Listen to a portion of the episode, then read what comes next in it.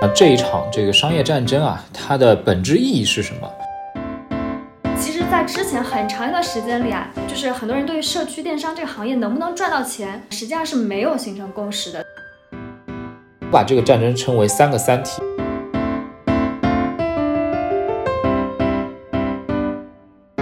好，我们这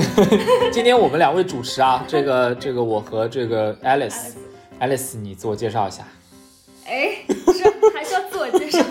大家好，我是 Alice，是这个 BAI 的新伙伴。好的，好的，Alice 是我同事，那我是 BAI 的 Will。啊，然后今天呢，由这个 Alice 来提问，我来这个回答，和大家一起聊一聊这个我个人认为是整个二零一九年到二零年这个中国零售业态里面互联网化战争里面最重要的一战，甚至是中国我觉得会。奠定未来几年甚至十几二十年中国零售版图的一场大战，我们坊间把它叫做社区拼团大战，但今天我们用一个更精准的词汇叫做社区电商。没错，没错。哎，这个领域在过去这几年啊，尤其是今年，吸引了大量的这个创业者和资本进来哈，而且现在的战战况完全达到了白热化的程度。今年我们就看到，其实除了说说像同城生活、实惠团、新盛优选这些创业公司拿下了大额的融资之外，还有滴滴、美团、拼多多、阿里这些互联网巨头也高调的入场了。所以今天咱们会根据这个主题来聊一聊一些相关的问题啊。没错，呃，今天我们当然不会。聊太多竞争的问题啊，因为毕竟我们也是这个呃这个其中不少企业的直接股东和间接股东。那但是呢，我们其实想跟大家更多的去聊一聊啊这一场这个商业战争啊它的本质意义是什么，以及说其实我们对待和看待这个社区电商这个概呃这个领域，我们其实有我们自己的一些观点。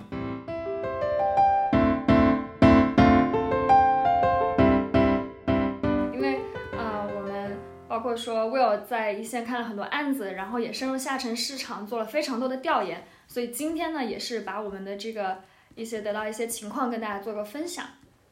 对，好，那我们就进入正题。对，首先我就先抛出一个问题啊，就是其实，在之前很长一段时间里啊，就是很多人对于社区电商这个行业能不能赚到钱，该怎么赚钱，实际上是没有形成共识的，对吧？所以，所以 Will 可以先跟大家介绍一下，或者说。大家争辩的主要是哪些问题？嗯，我觉得过去其实大家有三个点是社区电商或者说社区拼团一开始给大家带来疑惑的。首先第一个点就是很多人认为社区电商本身是只卖生鲜，或者说是以生鲜为主的。那其实从事实上来讲，呃，社区电商其实呃各种社区电商它自己在生鲜上的占比并不相同，有的是可能占到百分之七十，有个可能占到百分之二三十。但是大家一听到生鲜，可能会天然的觉得，第一很难做出所谓品牌的差异化，第二呢就是说这个行业可能毛利比较低，损耗比较大，所以是一个比较难的事儿。第二呢就是说，很多人问会认为社区电商它的这个用户在消费的场景呢是是冲动性的，也是补充性的，所以他会觉得这并不是一个主流的消费场景。那如果不是一个主流消费场景，它可能这个所谓的 wallet share 或者说这个用户口袋深度就起不来。那么在这种情况下，可能这类的这个业态就不会值钱了。第三呢，其实就是说有这个估值体系上面的一个呃分歧，就是说大家可能会更多的是从用户的视角来估值，比如说你有多少自己直接拥有的这个所谓的呃注册用户、购买用户、日活、月活啊。但是其实社区电商很大的程度上，它的这个生意的本质不是一个纯粹的互联网生意，它更多是一个零售生意。那看零售的。的这个生意的话，我们有时候会去更多的关注，比如说商品这个流转速度啊，以及说它整个作为一个啊这个渠道通路，它的效率怎么样？从这个角度去看，其实社区电商会是一个比过去很多所谓这个呃垂直电商，或者说甚至线下渠道来的更高效的这样的一种业态，所以也不能完全只按照用户来估值。所以就这三点，其实会。让很多的投资人或者说呃圈外的人觉得，哎，这个业务可能并不是一个当年我们看生鲜呃到店到家字体里面最受这个瞩目的一个业态。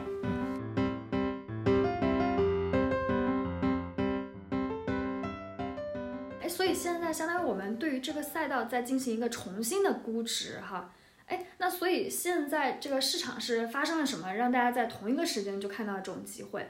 嗯，就是说社区电商为什么在现在就形成了这些嗯嗯共识？对，我觉得社区电商能够为什么在这两年蓬勃发展，很重要的这个时间点就是为什么是现在 Why now 的这个问题呢？其实有这个这几个原因啊。第一个原因呢，其实就是说，在过去的这个五年，微信互联网或者微信相关的电商业态里面，其实诞生了很多呃微商群体啊，然后还有很多这种宝妈啊，这个个人呃这个商户。啊，这个群体其实在过去的这个一两年里面，也是受到了整个，比如说类传销模式的这个呃退潮所影响，所以他们少缺少了过去纯粹通过高毛利微商模式赚钱的通路。那么他们现在要寻找其他的方式，因为他自己也有自己的客群，有自己的微信群，有自己的呃这个客户对象，但是现在这个变现的方式变得更少，或者说这种投机性的就很难去变现了。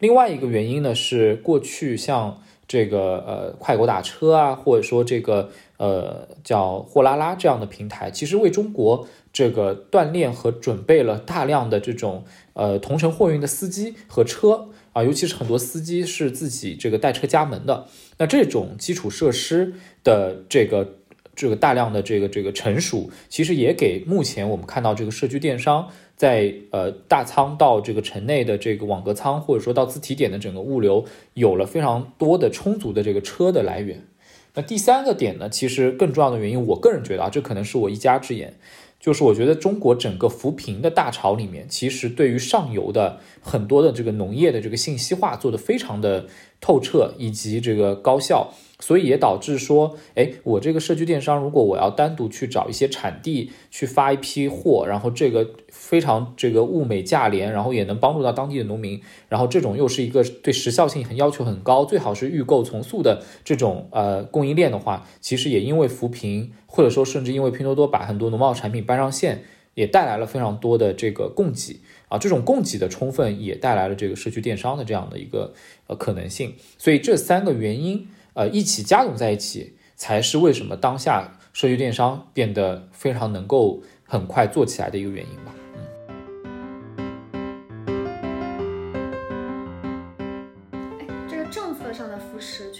非常有意思的点哈。哎，那所以这其实上在这个新的战场里面，那你觉得说最终这个社区电商会是一个多大的事儿呢？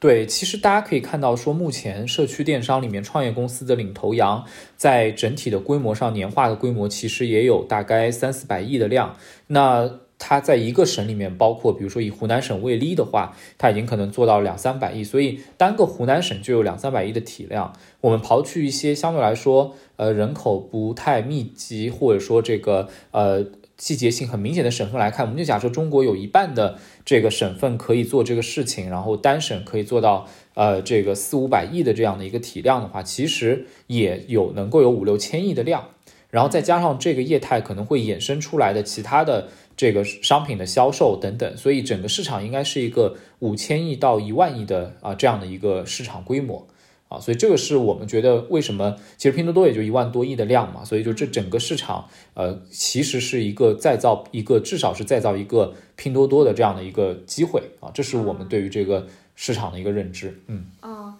哎，所以这个市场在这么一个呃万亿 GMV 级别的这个市场里哈，那呃，按照我们现在来看，这会是一个。啊，什么性质的战争？因为现在我们知道，它不仅有创业公司在里面，然后这么多的巨头其实也非常高调的入场嘛。那我们应该怎么理解它？对这个战争，去理解这个战争有三个维度，很有意思。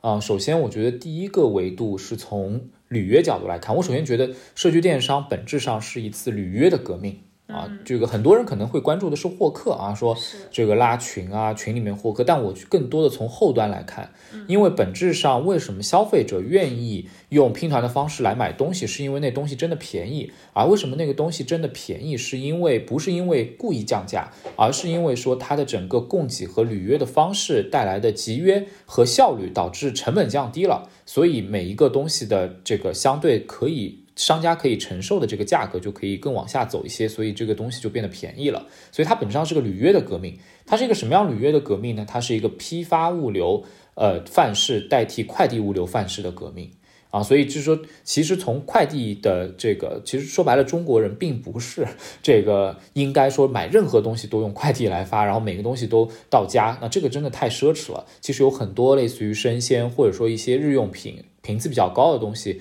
其实是可以通过类似的批发物流来解决的。所以一会儿我也会详细解释为什么这是一套批发的物流。第二个呢，我觉得这个战争很有意思，因为它起源于整个微信的生态，是由微信里的团长或者说网化的店主来呃形成的这些流量。那这个是一个非常腾讯系的这个这个产物。那其实目前我们看到的所有的这个创业公司和巨头，他们要么就是腾讯所直接投资，甚至腾讯间接投资的玩家在做。所以我们可以简单来说，这是一个腾讯的儿子和孙子们一起正在暴打阿里的啊这样的一个 一个一个过程。那为什么说这个有点暴打阿里的意思呢？其实说白了，这里面很大的一个点是在于，呃，这个业态它的频次非常的高。啊，社区电商它的频次有能够到十二到十五次消费者的消费一一个月，那这个频次是几乎是可能我们有史以来发现，除了线下大爷大妈去菜场买菜之外，啊，这个业态里面最高频次的电商业态了。啊，所以这个是没错没错，所以就是说可能是。除了滴滴和就是除了打车和外卖这两个过去我们看到的 O2O 的大战之外，可能第三个最值得打的一个无限战争了。那这也是因为这个主要的原因是来自于它是一个更高频，呃，可能会冲击到所有频次比它更低的业态的一个事情。当然，过去所谓高频啊、生鲜啊，大家这个说到生鲜很高频，其实都是老生常谈了。那为什么这个事情？能够呃被被重视呢？原因就是因为这可能是有史以来第一次在网上卖生鲜能卖赚钱，啊，然后这个至少不太亏钱的一个呃，因为它在疫情当中其实被被很多这个比如说武汉地区和长沙地区的很多样本，甚至广州的样本去证明这是一个能赚钱并且很高效的呃这个卖生鲜的这个模式，那么大家就觉得哦，如此高频的业态被证明有商业模式了，那肯定很多人会冲进来，所以。总结来说，第一，这是一个腾讯系，呃，这个在我觉得在暗度陈仓抄底这个电商大业态的这样的一个过程。第二呢，这是一个批发物流，呃，与在替代快递物流范式的过程。第三，这是一个高频打低频的这样的一个过程啊。所以，这是我对于这个战争，这个商业战争的一个本质的判断。嗯。所以我们看到啊，是其实现在整个的创业公司。在非常早期的时候都是在混战啊，然后他们稍微洗牌，然后才出来几家的时候，马上巨头就进来了。那你觉得在目前这种情况下，当大家都非常明确了这个行业的核心，还有大家竞争的这个机会在哪里的时候，你觉得创业公司跟巨头之间，他们这个竞争的几个关键的选择和这种分野会在哪里出现？对，这是一个很有意思的。我也在想，就是说，呃，巨头和创业公司。或者说，这个现在的后进者和先发者之间，对于这件事情会有没有什么样本质上的理解的不同？我其实会在一个点上，这个拷问在座的所有在做这件事情的人，就是请问用户到底是谁的？这个问题为什么会提问呢？很简单，就是说，目前来看，整个呃这个社区呃电商里面，呃它。它本质上，社区电商在一级市场，它的之前的这个估值体系啊，它有点像是按照呃这个零售业态来估值的，所以它的如果不考虑盈利的话，它的 PGMV 倍数其实并不高啊，它是一个可能零点五倍到一倍之间的这样的一个 PGMV 倍数。大家去看，无论是新盛也好，同城也好，实惠团也好，过去的融资基本上也都是这样的一个呃倍数。但是对于这个上市公司来讲，包括美团，大家可以看到它的 PGV 倍数基本上已经有接近两倍了。所以对于这些上市公司，你的估值的倍数更高，你现在转而来做一个估值倍数相对较低的业务，就听上去，我举个例子，就有点像说腾讯做了一块类似于永辉的业务，然后他自己做，那你说对于腾讯这个公司的价值到底会有增有多大？其实是一个问号，对吧？你从一个更好的商业模式去做了一个相对来说更苦的生意，那资本市场怎么看？第二呢，就是说。大家现在来打这个仗，肯定是都是亏的做的嘛。那这个又是一个估值倍数低的生意，然后又是一个亏损的东西，而巨头又如此大的投入，那这里面必然导出一个事情，就是说它一定具有除了其本身啊这个财报和商业意义之外的意义，那一定可能是一个战略意义。那请问这个战略意义是什么，对吧？嗯，我们也在想说，OK，那为什么它它它能在哪里发挥作用？那无外乎就是说，一个高频的用户带来的对平台带来的价值，通常就是要么就是它能够服务于这些。呃，这个拼多多和美团的 Super App 的战战略，对吧？那这个要就是说，这些用户能够带来 LTV，能够带来除了这个生鲜品类之外的更多在它平台上其他的这个购买，那让他把他的亏损的钱给赚回来。第二呢，就是说能够让他们渗透到他们过去无法服务到的用户。啊，比如说这个美团除了外卖之外的用户，尤其是美团今年很重视这个零售的场景。那对于拼多多来讲，就是那部分过去它服务不到的可能更下沉的用户，或者说年纪更大的用户等等啊。因为去社区拼团在这块是很有优势的，所以这个是为什么我们看到啊这个巨头会进来。那如果它的战略意义，对我可以成为呃这个 Alice，我也可以问一下，就是说你觉得这个所谓战略意义应该是什么，对吧？就是说这个。如果说刚才我我讲了那么多，你觉得它的战略意义会最终体现在什么上？你觉得用户会归在哪儿？我认为最终还是会形成一个中心化的超级 APP。没错，就是 Super App。就我会觉得这个事情对他来讲，一定是用户属于 APP，属于这些平台的。但是我们回想，社区拼团最早起来是起于一个一个活生生的团长，一个活生生的便利店的店主。他们去服务用户，那我们之前也采访过一些团长，对吧？就是说他们能够帮用户送到家，知道每一个人的名字，知道你住哪儿，甚至知道你小孩多大，对吧？然后这个店主呢，可能每天都会你到我这儿来买一些酒，买些饮料，同时你也会从我这儿订一些东西，它是一个非常人情社会的事情。呃，其实用户是属于这些团长的，但是。现在这个巨头用自己的 APP 的量就大水漫灌过来，也不管这个是不是这个呃群里的用户，对吧？用户直接只要在呃这个 App 底下单就可以到自己点去自提，那团长就会变成自提点化，所以这个变成了一个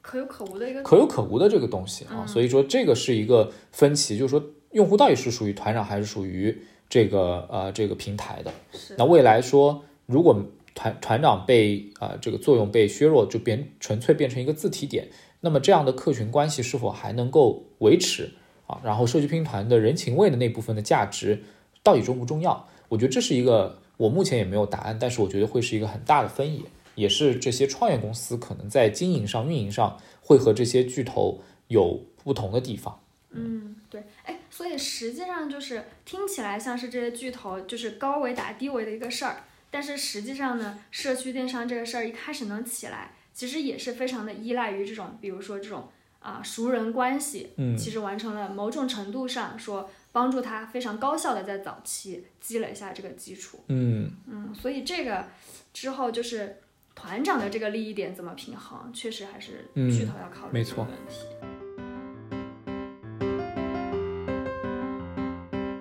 那你觉得说像现在的话，那？到了目前这个战战况哈，那要赢得这个战争，你觉得哪些能力是比较关键的？其实有六个点啊，这个也不是我个人的观点，是我借鉴的。那就是有六个方面需要能够对呃这个对公司对这个这个叫什么这个玩家有所考验。第一个点呢，就是消费者方向啊，就是说你要洞察消费者，了解这些用户。其实这里面很重要的一个点就是在于。它到底是冲动性消费？刚才我最早提到，到底是冲动消费还是计划性购买？没错。其实我们看到，可能在农村里面，在更下沉的地方，消费者是计划性购买；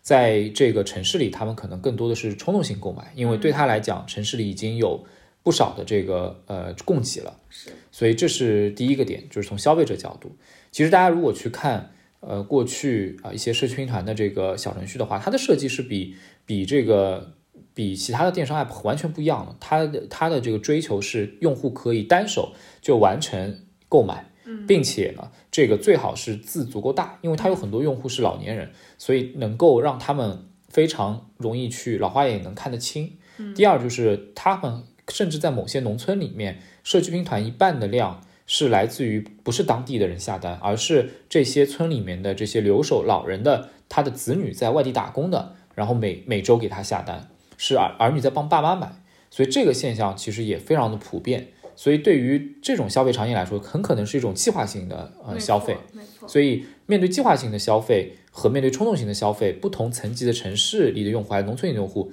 其实是要有不同的这个这个这个运营和产品的面对方式的啊，所以这是第一个。第二个就是要理解门店。其实我今天特别想跟大家传达一个点，就是说这个战争为什么特别特别重要的一个原因，是因为我甚至想把这句话作为今天的标题，就是这个战争的结尾所带来的这个最终的这个叫叫做不能说遗产，应该说资产是会是世界呃会是中国土地上出现三百万到五百万个直接被网络化的终端。而这三百万到五百万个网络化的终端，你可以打引号的把他们认为是三百万到五百万个菜鸟驿站，打引号的。嗯，所以根据公开信息来讲，我记得阿里的菜鸟驿站都不超过十万个。所以等腾讯系的 这波呃社区电商打完这个仗之后，它会有几十倍于阿里所拥有的这些自提点的量。而这些门店呢，其实很有意思，它不只是一个这个自提点。因为我的理解哈，就是说线下的这个这个便利店，它其实就是由两个两种货架组成，一种叫做现售货架，一种叫做预售货架。预售货架就是我们现在看到的社区拼团，对吧？我先买了东西，然后到那儿去提东西，堆在那儿一堆。现售货架也很有意思。过去其实为什么这个行业投资人会对这个行业估值体系觉得它可能偏低，而不是更高 PS 倍数？主要因为就是它里面还有一部分 B to B 的。这个供给，嗯，但这部分供给我觉得是非常有意义的。为什么？如果这三五百万个所谓的网化的终端或者菜鸟驿站，这个它的预售货架已经被大家打完了，其实很容易的也会把那个现售货架的 B to B 的那部分供货的那部分也一一起打完。因为我们发现，其实，在湖南长沙或者在广州。等地其实社区拼团有一部分的店主是直接用社区拼团进货的，所以说他那个饮料柜啊，里面很多饮料其实直接用社区拼团就进货了。所以这部分的这个 B to B 的量，过过去是一个个经销商来服务，现在可能就直接通过平台来服务了。所以就等于这一个便利店的现售货架和预售货架全部用一家电商平台来供货，并且刚才我说了，这是条什么物流啊？是一个同时是批发物流加零售物流的这个合体。啊，所以这个就很有意思，而且非常集约，对吧？我这个这个我进饮料也好，我进团购的东西也好，都用一条物流来进，那一定是更加高效和集约的。所以这个是在门店层面的一个理解。嗯，然后呢，刚才说了物流，物流其实也是，就是说，其实过去中国从来没有搭建过一条深入到农村的冷偏冷链的这样的一个物流。对啊，这个物流的意义在于为什么？就是我说，对它对农村的用户是计划性需求，因为其实，在农村里面最大的一个问题就是，现在不是每个村都是自给自足的，都是分工的、专业的，对吧？这个村村种种桃子，那个村种西瓜，那我这个村没有西瓜的，我要从那个村运过来，它那个西瓜肯定是先运到省会或者运到县里，然后再运过来，所以它的路途是更远的。其实，在大城市里人买到的东西，会比在小城市里或者村里面买的东西的这个物价更便宜。啊，所以在这种情况下，这条物流链路给农村用户直接带来的好处就是：第一，它更便宜；第二，它可以让农村的用户吃到他原来吃不到的东西。最明显的就是一些海鲜，对吧？本身其实如果大家没有去集单的话，就是海鲜不会运过来啊。如果大家只是零散的去吃这些东西，那村里的那些门店是不可能去进货、囤货、囤这些销售预测无法这个精准的东西的。所以在这种情况下，这个物流的意义很大，一方面它是具备冷链，另一方面它具备下沉啊，所以这个是一个很有意义的事情。嗯，对。然后第四个呢，其实就是商品。商品呢，其实很有意思，就是说在这个行业，很大的一个点是很重要的一个点是，越多的 SKU 并不带来越多的销售啊，因为它是一个相对来说，呃，就是在有限 SKU 当中提供呃批发深度的一个业态，所以对于它不是一个说我有一万个啊，不是一一千万个 SKU，然后我就打多快好省的。其实消费者要的是在一些常规品类，就是计划性需求的用户，他其实有些品类是比较可以数得出来，比较有限的。那这些常规的品类里面，能够实现最高的经济效益、最便宜的价格，是驱动销售的一个因素，而不是说你做很多很多商品，然后这个消费者在里面琳琅满目的选。而且我刚才提到，其实很多用户是老年人，所以。对他来讲，购物不是一个像我们逛淘宝、天猫的那种状态，嗯啊，所以选品、商品的能力很重要，就跟 Costco 说一三千个 SKU 就能把打遍天下是一样的道理，而不需要三千万个 SKU。对，SKU 还是相对集中的。没错。所以到最后，另外两个能力就是一个是 IT，一个支持部门，这个是作为互联网公司以及未来拥有可能几万员工的这样的一个企业所需要的一些中台化能力。那这里我就不赘述了。所以总体上来讲，赢得这场战争需要六种能力：消费者的洞察、门店的这个认知、物流的组织能力、商品的选品能力和供应链能力，以及 IT 和支持部门的能力。所以这个是打赢这场战争所需要的核心能力。那我们就看目前市场上，无论是巨头也好，还是创业公司也好，谁具有这个能力喽？对，是。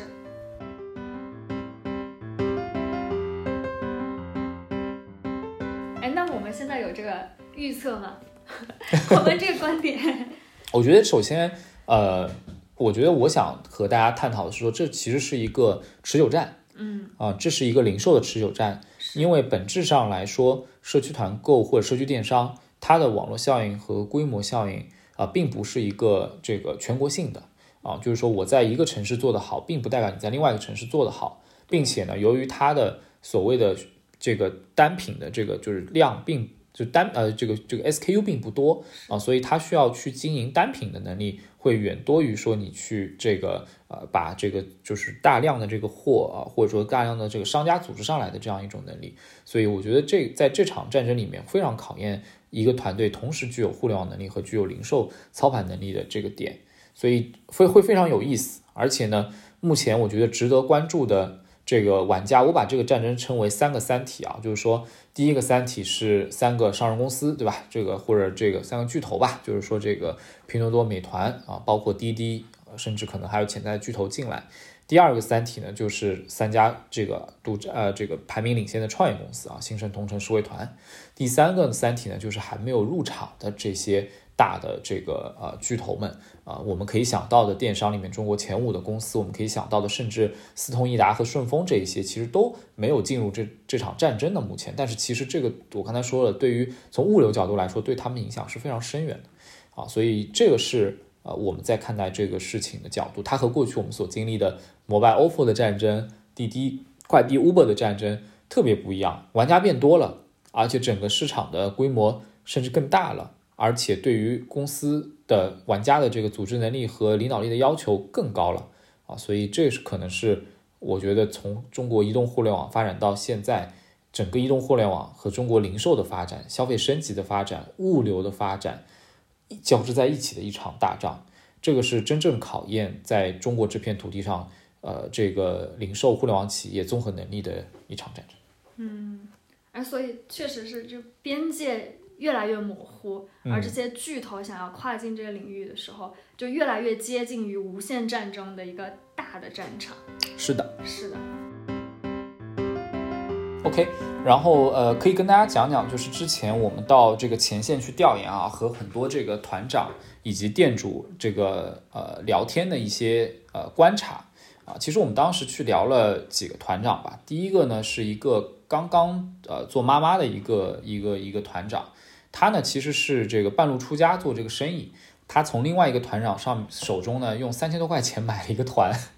就是说在这个行业其实是有这个。团的交易的啊，用户呢也是有他们团长之间所认为的一个价值的，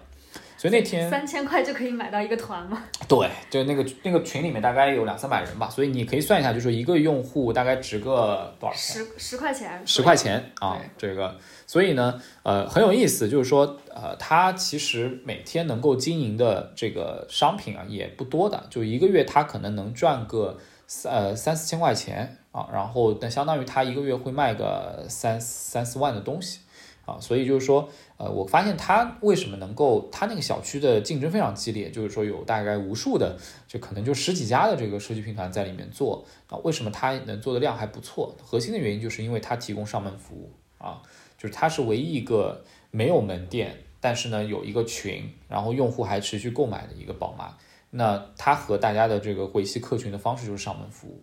啊，所以其实最后一公里或者最后几十米是做得到的，就是团长其实在承载这样的一个角色。然后另外呢，我还采访了一个店主，他就在那个小区楼下。那那个店主很有意思，他做同时做五个五五个团啊，就是说他这个可能这个大家听到过的，包括呃同城啊，包括兴盛啊，包括这个拼多多那时候还没进去，包括知花知果啊、实惠团啊，就是这些他都会去做啊。然后呢，其实我发现一个最有意思的现象就是说，呃，他们是一对夫妻啊，然后呢，老公呢就是负责在门口每天拆包打打包啊，因为其实五个团要来五趟车也是很累的。然后呢，这个老婆呢就是专门负责客情，跟大家关系都非常的好。然后呢，负责这个就是督促老公来做这个事情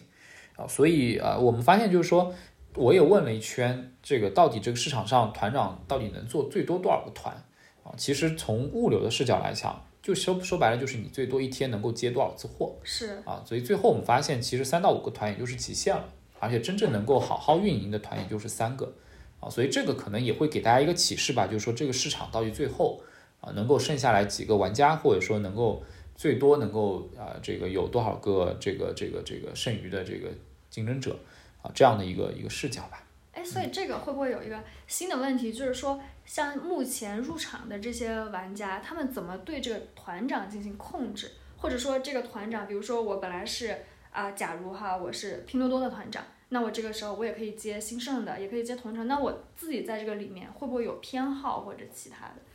对，我觉得团长其实都很要面子嘛，所以就是说他们其实是在靠商品质量在维系的。就是说做得好的社区拼团的平台，他在退换货这些事情上都是非常爽快的。团长也因此觉得这个事情他自己需要处理的不多，然后呢跟客户也能维持好关系。所以这个平团长是主要就是看哪个平台的东西好。到货准时啊，因为发展快的平台，包括现在一些巨头进来，他们的这个到货肯定是没有已经比较成熟的那些平台那么准时。那这个用户也会抱怨，会退货，会造成很多的客诉。那团长就很在意这一些。好，另外的话就是说，对于团长来讲，你的东西的质量很重要，因为如果你总是到一些烂掉的东西，那么对他来讲就是要不断的去退货，处理这些事情也很麻烦，用户也会抛弃他。毕竟这个社区拼团在某些地区是非经常竞争非常激烈的啊，所以这个。这个对于团长来讲，他会很看重这一些吧。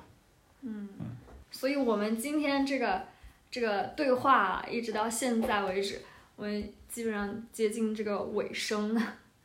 好啊，对，这个这就是今天想要跟大家。聊的那如果这个您对这个社区电商这个事情也感兴趣的话，欢迎这个扫我们这个正文下方的这个二维码加入到我们的这个讨论群当中。那也欢迎大家关注 BAI 的这个公众号和我们这个啊这个小宇宙的这个呃账号啊，这个欢迎大家订阅。那也感谢小宇宙给我们这次机会，能够让我们首发。同时呢，这个呵呵 这个预告一下下一次哈，这个我们的这个这个这个 podcast 会有一个新的话题，肯定会比今天这个话题更活跃一些，关于潮流潮鞋啊，由我的这个同事 William 来给大家这个展开。好。